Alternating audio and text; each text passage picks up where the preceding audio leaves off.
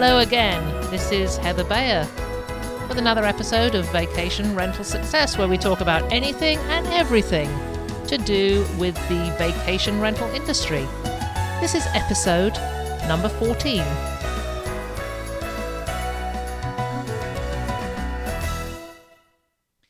Well, here we go with another episode of Vacation Rental Success.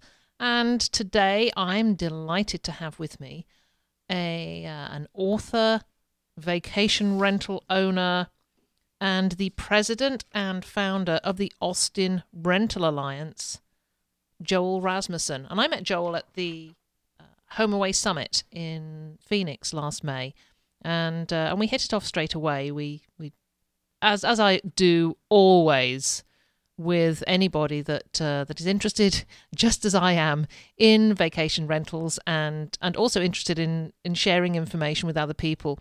And uh, and Joel has been doing this for a number of years, and the experience he's had with founding the Austin Rental Alliance, which is one of the largest non-profit associations of vacation rental owners in the in North America, uh, has really given him a mass of knowledge and experience to share on the whole issue of short-term rental uh, rental bans and short-term rental issues that that we're finding that are popping up all over the place. We're certainly experiencing it uh, in Ontario. Last year, there were a number of townships and uh, and different regions where um, complaints and problems were arising with, with people complaining about vacation rentals in their area and then approaching their their local town councils and and other organizations to make representation to have vacation rentals banned. So so we're dealing with it on a very local level and I'm very interested to hear what Joel has to say about how the this this issue impacted um, him and his fellow owners in Austin. We'll also be exploring other issues about vacation rentals because uh, uh, Joel is also a vacation rental owner and he's written a book called interestingly, interestingly enough vacation rental success and it, it wasn't until i got to phoenix and went to the uh, the summit that i realized that joel uh, had a book with exactly the same title as the podcast, which uh, which is no bad thing. We're all here in the same business, and we're all here talking about success in the vacation rental industry. So we're going to be talking about about his book and how helpful it is to uh, first time rental uh, vacation rental owners, as well as to those who've been in the business for a while, because it's always worthwhile picking up a book on the topic just to get a little bit of of a reminder about um, about a number of different uh, different issues relating to it. So, without further ado, let's get on with the interview. Hi, Joel. Great to have you with us today. Good to talk to you again, Heather. Thank you so much. Yeah, it's been uh, it's been quite a long time since uh, I think way back May last year at the HomeAway Summit we first met, and uh, Yes, I, I actually, you know, I go into these conferences, and so often you walk into these things, and there's this great sea of people, and you don't know a soul, and it can be a little bit disconcerting. But I do remember walking into the uh, into the summit, into the room, and you were sitting against, you were sit- sitting on a bench against the wall, and I was walked down, and you just said, "Hi, are you Heather?" And and that was absolutely great. I thought, fantastic recognition. Am I am I that recognizable? but it it was it was a really good welcome, and and, uh, and that's how we met, wasn't it? It was, and you needed a bigger room. Your uh, uh, the power of wow, I think, was the the title of your talk, and there was absolutely not a not a spot free in the room. So next time they'll know to, to give you a much bigger space. Oh well, thank you. Yes, I did notice people were sitting on the floor at the front, and uh, yeah, that that is always great because um, I mean, you do these presentations as well. You know what it's like. You think, oh, no one's going to come. Strangely enough, my my topic that I get called to speak about a lot is regulations, and those that's that is probably the least sexy topic, and yet it is typically one of the most attended because if if regulation is a concern for you, then you're not there for fluff and flowers. People are are very intent on on getting that information. So, you know, it's it's not the sexiest topic by far, but we've never had a problem filling a room for that that one in particular.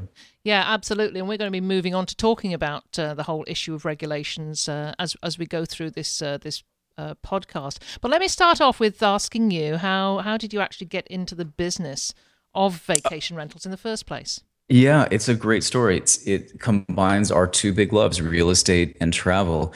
And my wife and I have been buying ugly properties and making them pretty for as almost as long as we've been together for 20 years and far longer than there have been network, you know, network shows about flipping houses and I guess the sad part for us was always I mean it wasn't sad you get used to it but we'd we'd put all of our heart and soul into these properties and make them beautiful.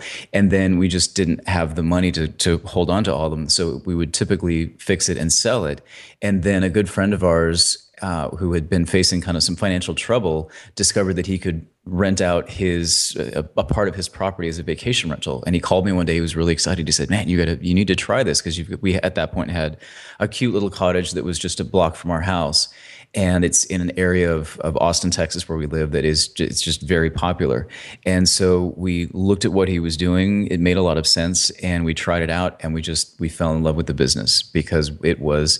I mean, the the financial piece of it is certainly great. We made probably three times the revenue as a short term rental versus when we had long term tenants.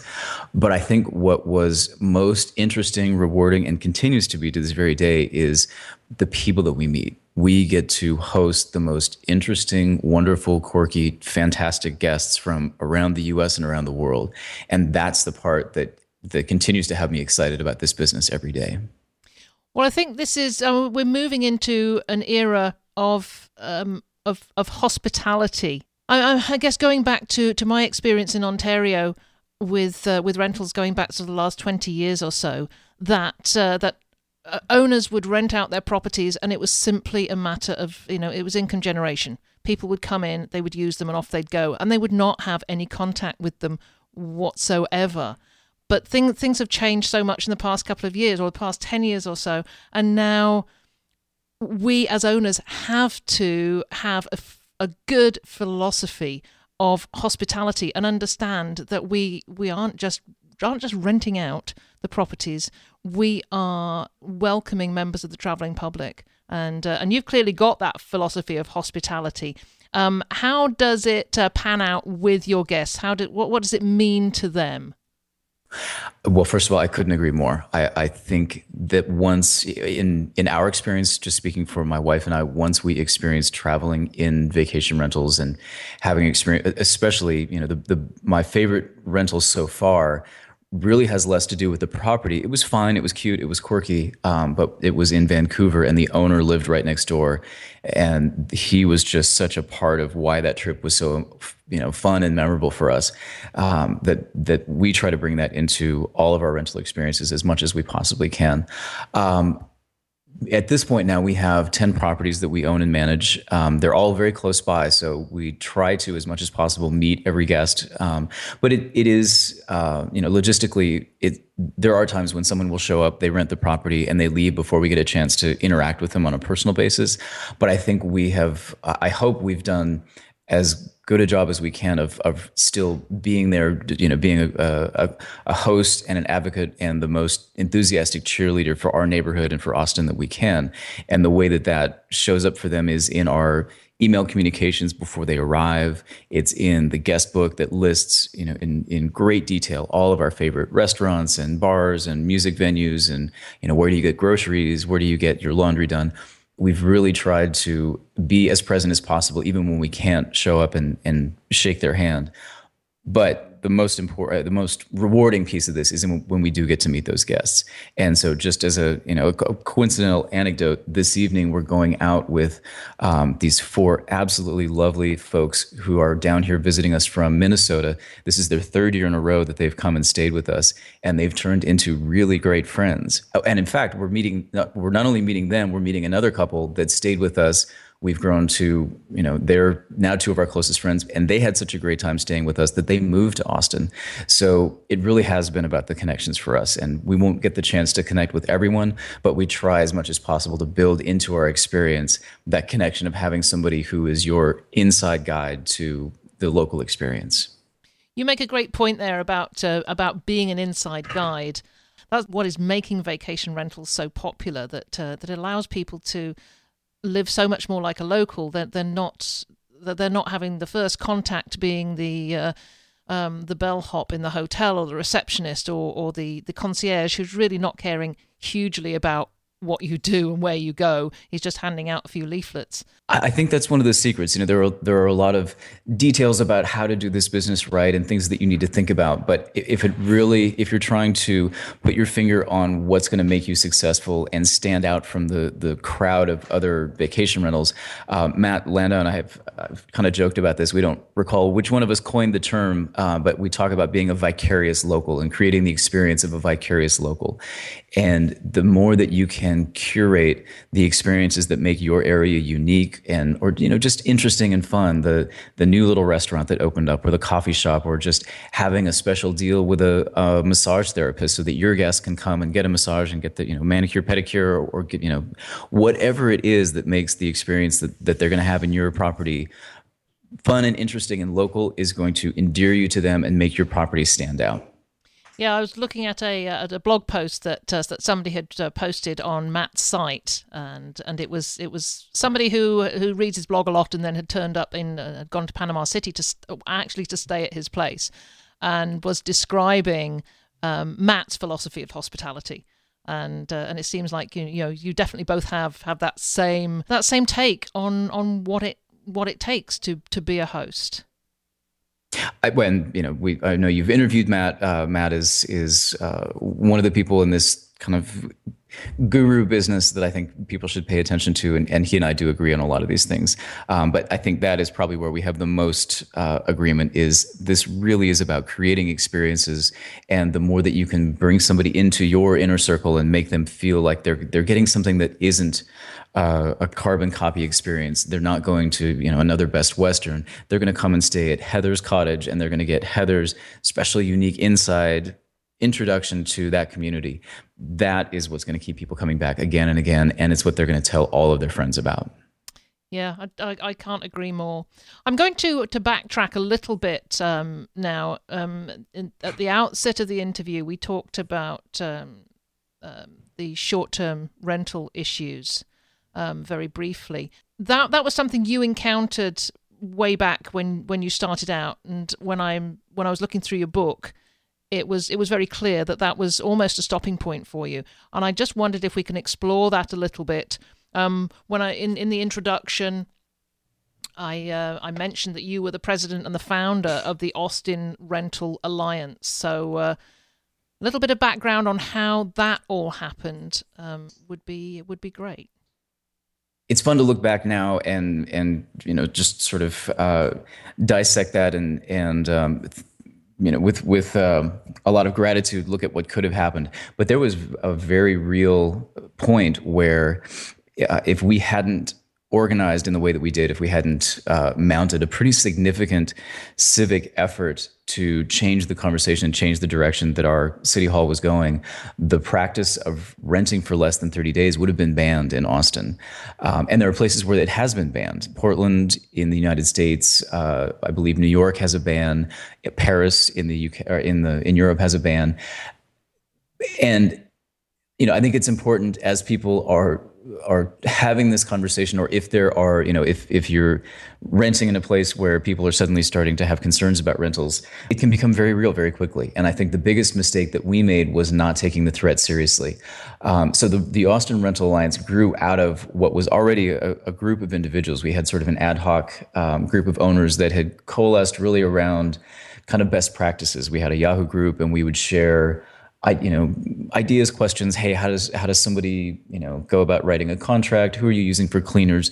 Those sorts of practical, uh, pragmatic concerns around a business. But at some point, someone posted something from one of the local um, news groups about you know, a neighbor was very upset about a property that was being used as a party house. And from what I've discerned from talking to other people that are having issues with regulations, it almost inevitably starts with a, a, problem property like a party house. And we, as a group, we got involved in, and found out who the owner of the property was. It turned out the owner had rented and the tenant was subletting without the owner's uh, permission. So we were able to, to intervene and get that situation taken care of. But then other situations popped up And so, because of less than a handful, probably about eight problem properties in a city of, of about 800,000 people, there was enough upset that a group of, of people who understood city politics and were very involved were able to start this conversation and get us headed towards that, you know, that ban when that happens, the best thing that you can possibly do is get organized, find other people who are doing the same thing, and then uh, get yourself uh, familiarized with your civic process. And that was something that that really none of us had done. So we had a, a crash course in learning who our, our city council representatives were, getting to understand the planning and zoning commission, um, understanding how this whole thing was evolving so that we could get involved make our side of the conversation heard and ultimately turn turn things around. It sounds like you were able to tackle this this first one fairly easily because this person was subletting, um, and I'm interested in this because we this this is something that crops up in in our um, province a lot. We have these issues popping up in a in a dozen different areas, and it's almost it's it's like that um, you know that, that fairground game that once you push something down, something else pops up. Um, and and usually they do start with with some neighbor saying you know the guy next door to me is is renting to bunches of kids every week. It's indiscriminate. He doesn't care who comes in. And it's a very very valid complaint. And then another couple of neighbors will will come up and say oh yeah we we we had a group next door to us last week and um, they were partying till two o'clock in the morning and we had to call the police. And and these things just escalate but what what happens if if there is I mean, obviously, you're regulated now, so you would probably be able to, let's say, put away a rogue owner fairly quickly. But uh, what would you suggest somebody does when they are renting very legitimately and they have a, a, a local owner who who isn't as uh, as discriminatory as as they are? And and rents to absolutely everyone and doesn't seem to care about the quality of the guests that are coming in. Yeah. Well, there are going to be power. Uh, there's going to be power in numbers. And so, my first piece of advice always to anyone in the vacation rental business is join a local group of owners, or if there isn't already a group of owners, then start one. And not just because of the regulatory issue. Um, you know, the, the most uh, powerful and rewarding piece of the Austin Rental Alliance initially you know getting pre- preventing ourselves from being banned and, and protecting our our business rights was you know, that was key. However at this point the the camaraderie, the business acumen, the the problem solving, the you know, and and some of the things you wouldn't even expect. One of our members' um, husband ended up uh, with a very serious diagnosis, and he was in the hospital for several weeks. Well, our group organized a calendar and delivered food to them so that she could concentrate on on helping her husband out. So there are all you know there are all sorts of of maybe unintended but really wonderful benefits to joining a group of owners. But I think the real one is power in numbers. And so the, because we already had this group, even before it was formalized as the Rental Alliance, we, because we had this group of owners, we were able to be paying attention to multiple network, uh, multiple neighborhood groups at, at the same time. And then as soon as a problem was identified, we were able to step in and and take care of it. If there is no formal regulation in your area, if you have a group of people that you're involved with, at least you would then be able to say to that that owner, look, if you want to be able to keep renting your property out like this, you can't be an irresponsible neighbor because eventually and inevitably, inevitably, if you're pissing off your neighbors, then at some point someone's going to come in and they're going to pass a law to make it, you know, you're going to ruin the party for everyone. And I, it's, you're absolutely correct. It is a very, very valid complaint. I've talked with a lot of the neighbors that have lived next to these party houses and I would be furious. You know, garbage in the streets and people urinating in the, you know, on cars at three o'clock in the morning. It, it can be a bad scene. And the internet is such a double edged sword because it it makes this practice possible in ways that weren't before because people can so easily find the properties now and rent them. And if you happen to own a, a property that you can rent short term, the profit can be substantially higher than renting long term. But it also means that if you're a bad neighbor, the people that you're affecting can find other people who have had similar bad experiences so much easier and they can organize very easily. And that was what we faced with this coalition of people that were against short term rentals. It honestly, it was only about a dozen people that drove that whole issue to the point that we almost took the property rights away from a million people because 12 people were upset but they they were connected and they understood city politics and they were able to move very effectively so joining a group is probably the single most important thing you could do no matter whether you're facing regulations or not.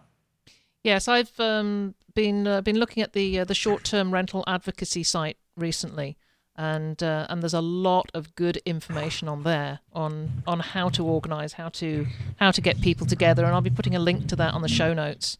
Um, because uh, because you're absolutely right. Without power in numbers uh, you really are the lone voice in the wilderness and as I say we've it's not going away it's not going away anywhere and and it's impacting a lot of things I mean we were we'd been looking at buying property in Sedona um, several years ago and they instigated a 30 day ban. And and that was it. We decided not to buy in Sedona.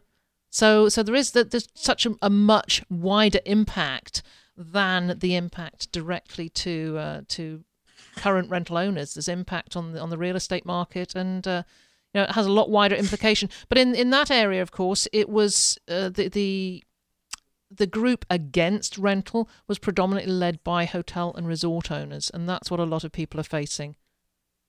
And we haven't seen that yet in our area, but I know that that is uh, that's happening in other places.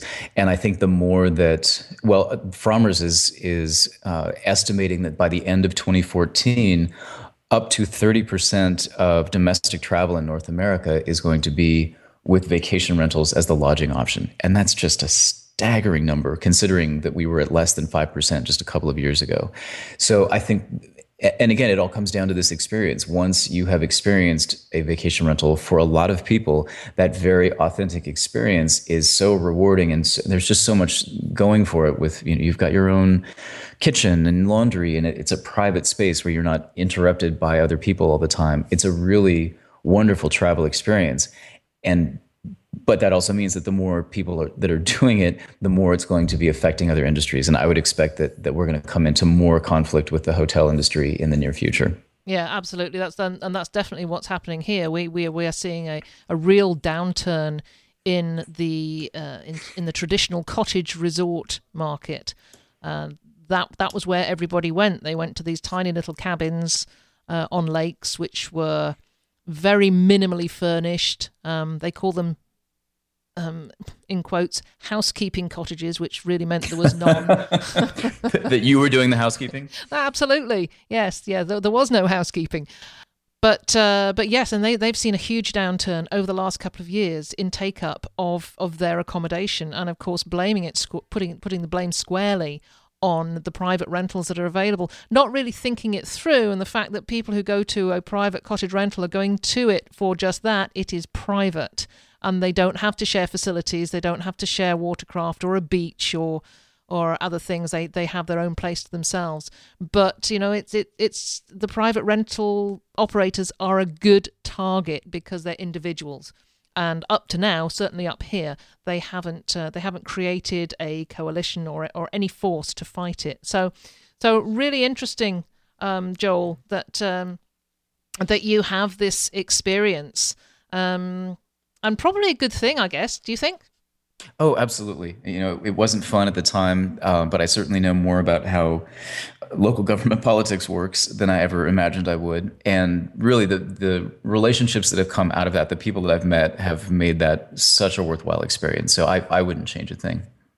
So, so thinking on that, when uh, when people are thinking about buying a, voc- um, a vacation rental home, and uh, and this was something I was really interested about uh, reading in your book because there was a ton of information on what people should be doing and researching before they they buy.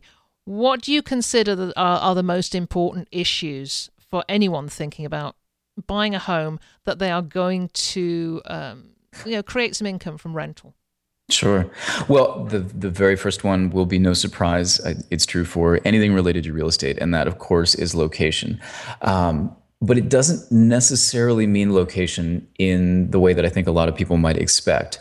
Vacation rental is is a slightly misleading term, I think, and it's one that we're unfortunately I think we're stuck with as an industry.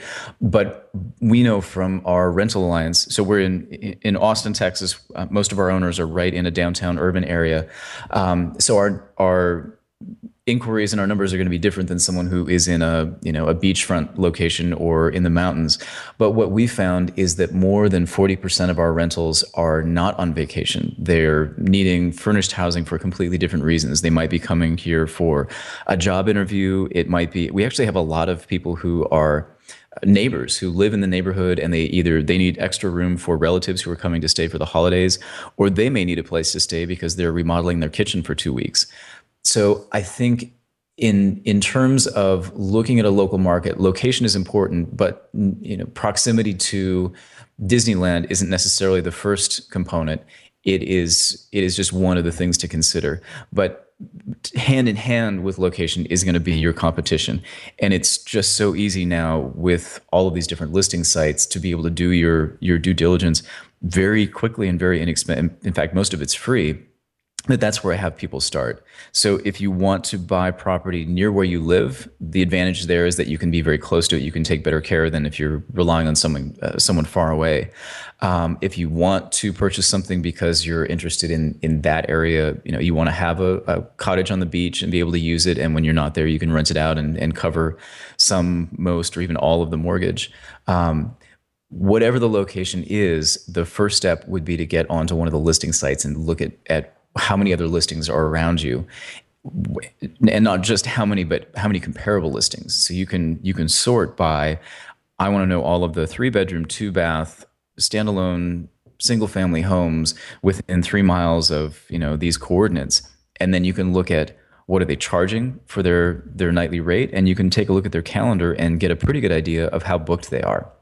And so it's just it's so easy to do the due diligence now that I, I think that's what one of the things that makes this business very attractive for people thinking about getting into it.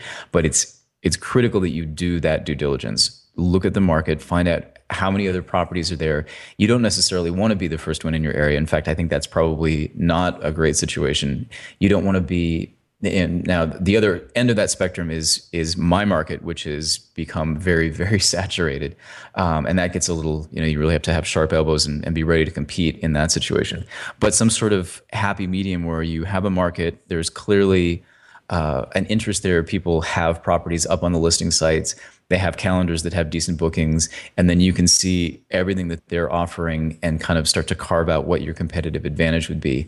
That's where I have people start. Yeah, what about uh, target market? Because you were talking about all the different types of people that are staying in your place. And that, that's I hadn't thought about that. We we occasionally get this. You know, somebody's having a home renovated, so they want somewhere to go for a couple of weeks, but uh, but it's it's not common. But I guess in a, in a city type environment, you do have a much wider target market than the traditional vacation uh, sector. Definitely, and that maybe an area where there's there is some more uh, sleuthing required. If it's an area like Austin, you can look at at the local economy and see that you know we have the the state capital here, so there is legislative business. We have a pretty big tech sector, so there's a lot of um, business that's coming in for for that piece. Uh, we do have the university, so we always have big peaks around graduation and in the fall when kids or when people are coming to help their kids get into school. August is a, a really big month for us for that kind of travel. Um, so moving beyond just the basic research of looking through you know, HomeAway, Airbnb, if you start to look at what are the drivers in your economy, you can get a better idea of you know who your target market might be. There's an area in North Austin that it, that doesn't have a lot of vacation rentals right now, and if I was going to put money anywhere in this market, I would be going there because there's a huge medical school that is just now being built, and the traffic that's going to be coming to that medical school for those you know for the the relatively speaking, the undervalued properties immediately adjacent to there, there's going to be an enormous opportunity for furnished rentals that are close to that medical facility. So again, vacation rental is is a when you're thinking about it in terms of investment can be a slightly misleading term and i think if you if you think more in terms of just furnished rental and start to ask yourself who needs a furnished rental you'll have a much better perspective on who your target market might be i never really thought about buying in a, in a city i'm not that much of a city person um, but uh, but that definitely uh, sort of opens my eyes a little bit on looking at it in in a much wider way. We tend to have a bit of a bit of a narrow focus. Um, yeah, I would say one of the things that that cities really have going for you know, most urban environments have going for them is they they can be a much longer rental season than some, an area that is specifically vacation oriented. Um, you know, I, some of the other people that that are in our business that I talk to quite a bit, their biggest challenge is trying to extend their their season Austin is a 12 month season. Mm-hmm. We have there are events and business drivers that have people coming here 12 months out of the year. So we, we have higher and lower times, but it is definitely a 12 month market, and that can really affect you know what your bottom line is going to be. Uh, yeah, that uh, that brings me on to that because it's it's something that I'm looking at you know, very closely at the moment. I've I've had seven um, properties in in Ontario over the past 10 years, um, down to two at the moment and, and thinking about buying the next. And we, we got to thinking that what are we doing here? We have a two month year, it's July and August, and that's it. And then our demographic, which is 90% of our demographic, comes out of the city of Toronto. And on Labor Day, they all shuffle back into the city, shut the gates, and don't come out again till around about May the 24th um, which is our, you know, it's, it's called Victoria Day or the May 2 4 weekend. And it has nothing to do with it being anywhere near May the 24th. It's, uh, it's more to do with the fact that um, there are two 24 in a case of beer.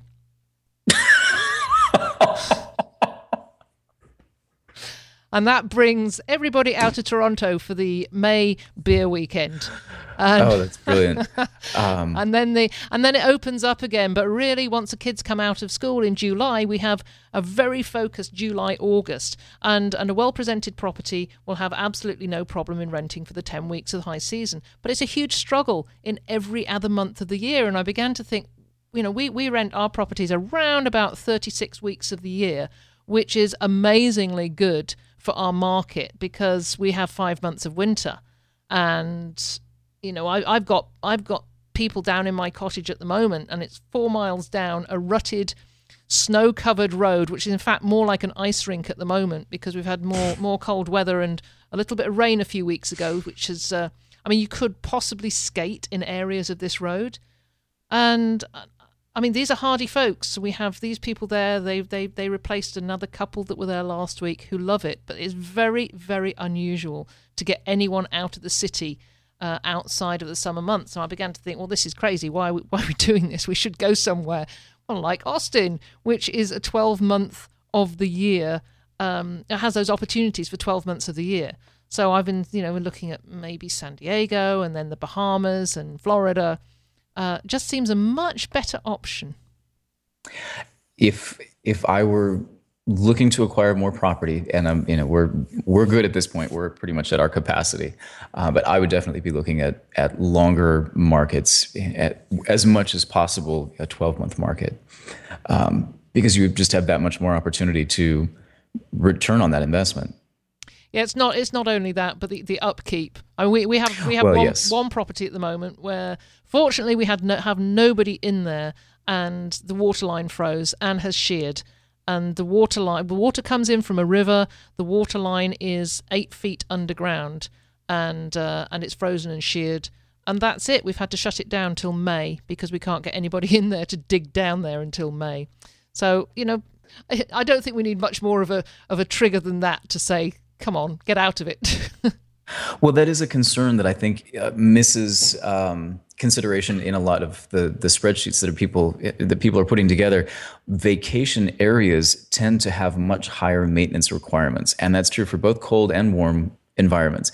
If you're buying property on the beach, the the additional saltwater issues, you know, what those corrosive elements do to all of the mechanical parts of a property uh, very often get gl- glossed over when you're running your numbers. And as you pointed out, in cold areas, there are it, it, there's just so much more um, that's asked of the the property and the equipment that really needs to be part of your calculations. How how often are we going to have to completely replace XYZ system, the heating system is going to go out, the plumbing is going to freeze, or in, in the tropical beach locations, you know, we'll have to completely replace all the, the windows or the weather. You know, there's just, this can be an extremely lucrative business, but it's not get rich quick by any wild stretch. You really have to approach this as a business person, think about it as an investment, very carefully plot out what all of your expenses are going to be, not just the servicing the mortgage, but you know, what do you have proper insurance?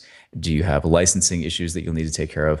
And once you have all of those things and then can start to again with the the advanced due diligence that we were talking about, looking at what comparable comparable properties are renting for and looking at approximately how many rental nights your competitors are able to get, you can get a very clear picture as long as you're honest with yourself. And if you do it right, it can be wildly lucrative. One of our properties that we purchased here when we bought it was renting for $900 a month. And now in this 12 month market as a furnished rental can average anywhere from 4,000 to $6,000 a month that's you know that's phenomenal in terms of, of real estate investment and, and being able to leverage the money that you're putting into a property. But it's you know not every property is going to do that. And we are extremely aggressive in our marketing. We are very very hands-on with our guests. We do a tremendous amount of outreach to past guests and cultivating relationships and, and we you know, we are as full time and, and professional as you can be, I think, as far as running a vacation rental or a furnished rental property. So if you do all those things, the rewards are there, but it is definitely not. I just, I, I have to emphasize over and over again that there's nothing about this that is get rich because I, I see a lot of people coming into this with kind of, you know, rainbows in their eyes about all the money they're going to make. And there's certainly a lot of potential pitfalls and if you if you miscalculate or if you miss some of the important things like maintenance costs and frozen pipes um, it's possible to go sideways pretty quickly. Yeah, when I, I go back to 2003 when I wrote my when I the first edition of my book Renting for Profit came out, um, and I put that title on it because at that time uh, we were able to make very small profit on it. Um, but things have changed. Things have changed dramatically over the last few years. I mean, we we paid $125,000 for that property back in 90, one of those properties back in, in 1999. And, and we got $1,800 a week for it. When we sold it in 2005, I think, and sold it for twice what we paid for it, and the say, and the people who bought it started to rent it, they were still getting $1,800 a week for it there was you know there wasn't the same incremental increase in rental rates as there was in the price uh, in the price of property. And this this continues to be the the, the state that uh, that the rental rates aren't rising in in that same way. So it's it's not I mean to me um, I couldn't write that uh, couldn't put that same title on the book anymore renting for profit unless it's you know it's it's a, an emotional profit. Yes and and I think there are you know, I wouldn't, I won't invest in Austin right now. Austin has the the acquisition prices have just gone sky high to the point that the numbers don't make sense now. So we're not in the market in in our neighborhood. Um, and barring some, you know, I, I, don't see us acquiring any more property here unless there's some sort of crazy downturn. Um, but the formula works in other areas where the the base price of the real estate hasn't gotten so astronomical. So, for you know, if we were making a purchase right now, we would be looking at other areas around here that that have lower base price costs but have similar travel and rental patterns. So, so what you're saying, it, it all comes down to absolute solid research. I've heard from my guests sometimes at my properties, "Wow, this is this is great. You know, I I think we could do this." You're getting so much a week for, for, for this property and, and what, what do you really do? And and you're right in the uh, in in looking at all the ancillary costs. Again, just going back onto our consideration of, of buying something in the Bahamas, I was blown away by the uh, costs of electricity, and also because it's in a hurricane area and the, the cost of insurance. And it's not something that people tend to take into account if if they're just on vacation and go, this this is great. I could do this. Yep. I, and I don't want to be the voice of discouragement, um, but I do want to be the voice of of uh, pragmatism. And I've there have been a, more than one incident recently where I've been in Home Depot buying something for you know a repair for a property and i bump into people that i know are you know they have a lot of rental property and i'm going to use the term slumlord and i think it's not too far off um, you know they, they have tons of property. They don't really they they keep it at just a bare minimum you know viability and have people in there. And it's usually you know college students and people that aren't making a whole lot of money. And that's you know there's nothing wrong with that if that's your business model. People have been doing that for years and years. But when i hear these guys in there telling me that they're going to vrbo their rental property i just shake my head. There's there's no traveler in the world that would walk into that property and wouldn't immediately walk out and demand a refund so the the model is there, it's viable. You have to do your research. You have to understand that you're competing in a global hospitality market, and your property has to stand up and outshine every other property around there if you want to be winning the majority of the travel business that's coming into your area. And so, the sort of the ignorance of, of what's involved is probably the first major mistake that I see people making. Yeah, I'll go along with that. And you know, that's exactly that's exactly what I did way back in in in the nineties came out to Canada on vacation, uh, sat in sat in, in this place and said we should do this, and went to the realtor the following day, and almost made a huge mistake uh, at the first go, but. Uh, yeah, I, I learned, and I, I, I, hope that people will sort of listen to to the things that you're saying and and learn from it. That uh, that there's a little bit more to it than that a little nice pie in the sky dream of uh, of owning your own vacation home, going there whenever you want to, and uh, and reaping the uh, the rewards because those rewards are pretty hard to come by if you don't do it properly. I mean, it's a great dream, and it can be a great reality. There's just a lot. There's you know work and some smart decisions and some some real hard analysis that has to go into it if you're going to be successful. Yeah, and there's great advice in your book that uh, that will take people from uh, from from really, uh, and, and you you say it in the little byline from start to uh, start to profit. So uh, I'm encouraging people to go out and and get that, and uh, anyone who's thinking of of buying a property. Um, Joel, you regularly you mentioned you regularly stay in vacation rentals. And Love them. Yeah, me too. I wouldn't think of doing anything else. And and I think you are much like me. You probably learn something from every single place you go to. Oh, we we're horrible. We steal ideas left and right. I mean, we'll, we'll just go through. Oh, that's great. We I'm taking notes and taking photos. Um, we absolutely love traveling and vacation rentals, and we learn something every single time. You know, we've been doing this for a long time. We've had thousands and thousands of guests, and yet we still haven't thought of everything, not by a long, long stretch. And so, part of our reward for what we do is getting you know pick up the family pack up and and go off to panama or costa rica or the south of france and go experience another vacation rental and just take lots and lots of notes and talk to the owner and you know find out what what they've done what mistakes have they made what's working.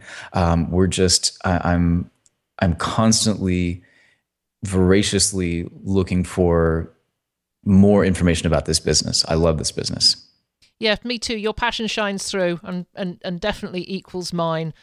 Um, so, how important do you think it is for owners to have this experience of being a guest? I think it's pretty critical. You know, I I have met a few owners who don't travel much themselves, um, and and we've met some really lovely uh, folks who are maybe getting on in years, and and so they're their income and their joy and, and everything is that they have this property that they host people. And so it, it's certainly possible. But if you can travel, if you like to travel, um, I would encourage people in the strongest terms possible to go out and stay in other rentals and and just do take notes, talk to the owner, talk to the housekeeper, talk to anybody you can related to that property, because it's the best way that I'm aware of to learn everything you can about the business we were at a vacation rental back in February, and and I've been in the business like you for a long, long time, and and came back again, you know, a notepad full of stuff, and immediately went to work making some changes, and it just seems every time there is that there is always, always, always something to learn, and I've always encouraged um, owners, uh, particularly those, you know, my agency, I, I probably meet 50 or 60 uh, potential new owners every year. And one of the first questions I ask of them is Have you ever stayed in a vacation rental yourself?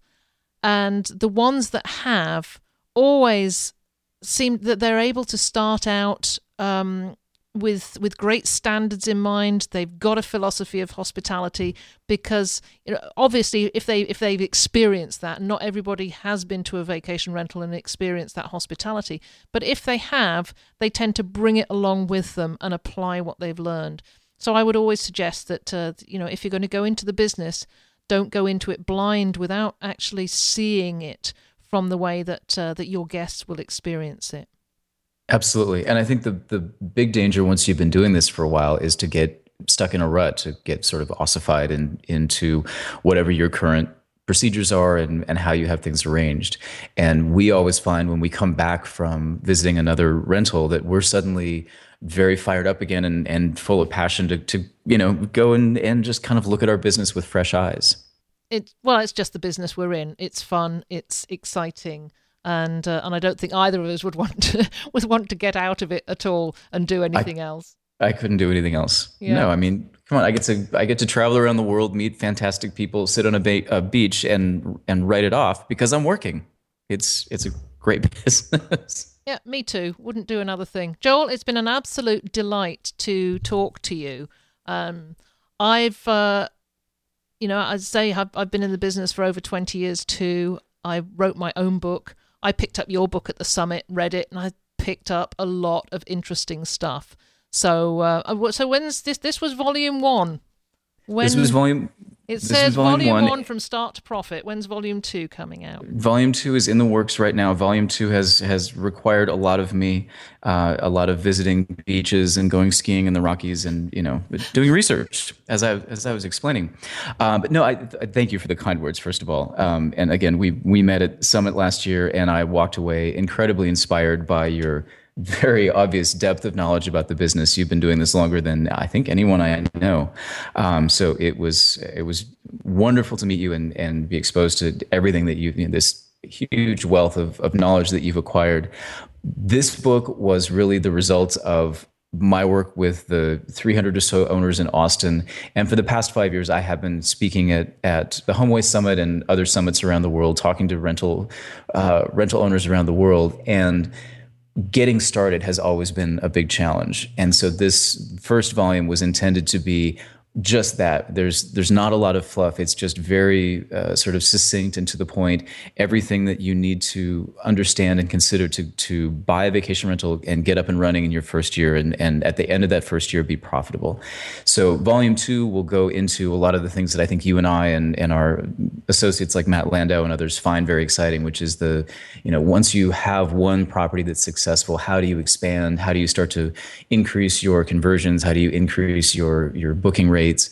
And so that is currently in the works, and I expect it to be done probably by the end of this year. A little, little more time, and it'll probably be a thicker volume, but that'll be up on Amazon um, probably sometime later the year. And then I have taken this first one, and I'm creating a that I'm just announcing with you and and with another uh, call I'm doing later today, um, and it will be a much more in depth course that's all about getting started. So for anyone that's interested in, in finding out more about that, my website is joelrasmussen.com. And if you go to joelrasmussen.com forward slash fast start, there's information about that course. So those are kind of the two things that I've got going on. And I look forward to, well, look forward to seeing you at, at more events. And I look forward to meeting more owners and hearing your wonderful stories. That's great. Thank you. I shall make sure I've got uh, links to uh, to your site uh, on the show notes. And um, look forward to meeting you again soon, Joel. Thank you so much. Heather, it was an absolute pleasure. Thank you so much. Well, that was great. I hope you got as much out of it as I did. Uh, I always learn an awful lot when I'm talking to Joel. He's got so much great information to share. So, uh, so if you have a moment, go and head over to his website and uh, and take a look at the book and the new course that he's got to offer. That sounds really uh, exciting. So if you're thinking about buying a property and starting out, then this may be the, a good place for you to start. Well, that brings us to the end of another episode of Vacation Rental Success. Once again, I've had a great time, great conversation, great information. And there's always lots to learn from the people that I'm interviewing. And I've got a lot of people lined up over the next few weeks. So please think about, if you haven't already, to um, subscribe to e- uh, subscribe to iTunes and have the episodes delivered straight to your inbox. I spend a lot of time out walking the dog and exercising, whatever, listening to podcasts. So uh, why not try it out? Subscribe, take the dog for a walk, listen to the interviews. I've had a great time with you here today and look forward to being with you again very, very soon.